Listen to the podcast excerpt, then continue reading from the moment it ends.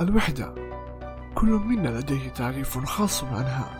فبعض الناس تقول أن الوحدة هي أن لا يكون لديك أصدقاء والبعض الآخر يقول أنه مرض.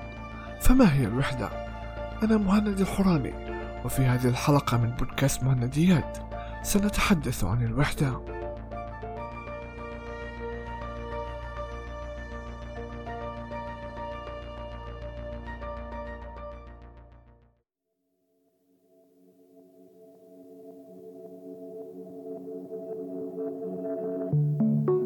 إذا الوحدة هي جزء لا يتجزأ من حياتنا.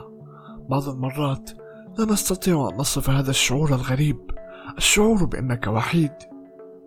بحسب تعريف الوحدة في ويكيبيديا فهي استجابة شعورية أليمة للعزلة المحسوسة. توصف الوحدة أيضا على أنها ألم نفسي آلية نفسية تحفز الأفراد على السعي خلف التواصل. غالبا ما تقترن بافتقار غير مرغوب به للاتصال والحميمية. تتداخل الوحدة مع الاجتماعي الانعزالي لكنها مستقلة عنه رغم ذلك. الانعزال ببساطة هو حالة الكينونة منعزلا عن الآخرين ولا يشعر كل من يختبر الانعزال بالوحدة باعتبارها شعورا ذاتيا. يمكن أن يشعر المرء بالوحدة حتى وهو محاط بأناس آخرين فالشخص الذي يشعر بالوحدة وحيد. تختلف أسباب الوحدة وتشمل عوامل اجتماعية ونفسية وشعورية وبيئية. ولكن لكل شخص تعريفه الخاص للوحدة. أثبتت دراسات في الولايات المتحدة أن الأناس الذين تتراوح أعمارهم من الثامنة عشر إلى الخامسة والثلاثون يعانون من الوحدة بسبب ضغط الدراسة أو العمل أو الأهل. الوحدة تأتي بعض المرات بعدم الاهتمام. تحاول أن تعرض إنجازا قد قمت به. تعرضه لعائلتك أو لأصدقائك. ولكن لا أحد يهتم. تشعر بداخلك أنك غير مهم أو أن المحيط الذي حولك لا يعطيك أي اهتمام.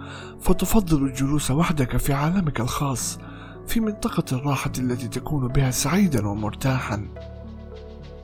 وفي أحيان أخرى تكون محاطا بين العديد من الناس ولكنك تشعر أنك وحيد. تشعر أن هذا المكان ليس مكانك. هذا الشعور بالوحدة يأتي كثيرا خاصة في المناسبات. ولكن يمكن تجنبه بالاندماج مع المحيط الذي حولك بالتحدث مع الناس. فهذا يقلل من نسبة الإنسان بالشعور بالوحدة. ليس عيبا في أن تقضي بعض الوقت لوحدك أن تأخذ فترة نقاهة من الأعمال والأشغال. بعض الناس عندما تقوم بذلك يظنون أنك مجنون أو مريض نفسي أو غير اجتماعي أو أنك متوحد ولكن كل هذا خاطئ.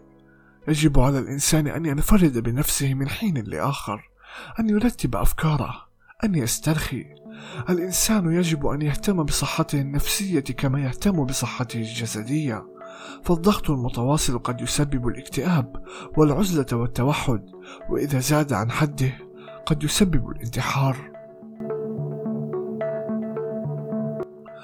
تصبح هناك فجوة كبيرة غطاء أسود قاتم يحبسك بالداخل أكثر وأكثر ويكبر مع كل مرة حتى يصبح من الصعب الخروج منها. الاختلاء بالنفس كما له فوائد فله مضار أيضا. لا يجب أن تبقى لوحدك لفترة طويلة. وأن تظل وحيدا دون أن ترجع للعالم الخارجي. فهذا يؤدي إلى أمراض كثيرة كالكسل أو التوحد. فكونوا وسطاء اختلوا بنفسكم وارتاحوا. وبعد ذلك ارجعوا إلى العالم الخارجي. الله سبحانه وتعالى خلقنا شعوبا وقبائل للتعارف ونستكشف الحياة ونتعرف على شتى الحضارات والعادات والتقاليد.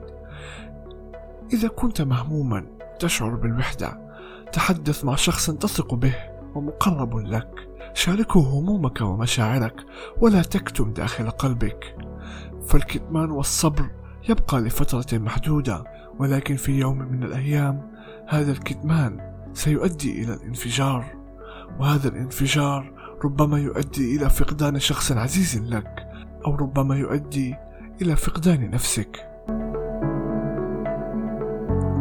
إذا لم يكن هناك أحد لتتحدث معه.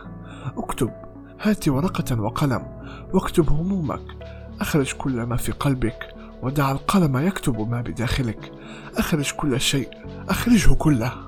عندما تخرج كل مشاعرك كل تلك الهموم التي كانت محبوسة في قلبك ستشعر أنك مرتاح. ستأخذ نفسا عميقا. وستشعر أن ذلك الثقل الذي كان داخل قلبك قد ذهب واندثر. إذا شعرت بأنك مكتئب أو وحيد فاذهب لزيارة طبيب نفسي. لا عيب في ذلك أبدا فأنت عندما تذهب إليه أنت لا تكون مجنونا كما يعتقد الناس.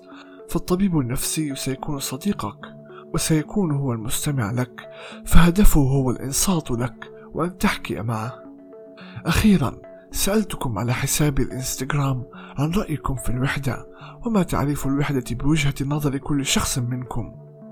إذا كنتم تريدون أيضا المشاركة ومتابعة آخر المستجدات يمكنكم التواصل معي في صفحة الإنستغرام مهند فويسز. ستجدونها أيضا في وصف هذه الحلقة. يقول صديقنا التركي عن الوحدة أنها الهدوء الراحة الملل والاكتئاب. ويقول صديقنا محمود أن الوحدة هي إدمان الحب لنفسي. وتقول صديقتنا شوقية أن الوحدة هي راحة البال. وتقول صديقتنا ميساكي أن الوحدة هي أن تشعر بالبعد عن الجميع رغم وجوده. وتقول الأميرة روز أن الوحدة هي عندما لا تلتقي بأحد وأنت في رحلة طويلة وكان الصمت قد حكم عالمك فلا يوجد غير صفحة بيضاء خاوية. وتقول صديقتنا هديل أن الوحدة هي سواد.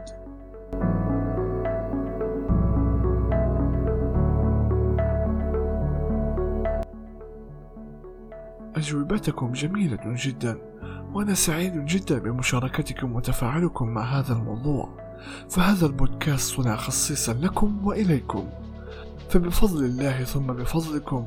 البودكاست ينمو ويكبر معكم ولا توجد أي كلمة تعبر عن حبي لكم. ألقاكم في حلقة جديدة. في أمان الله. thank you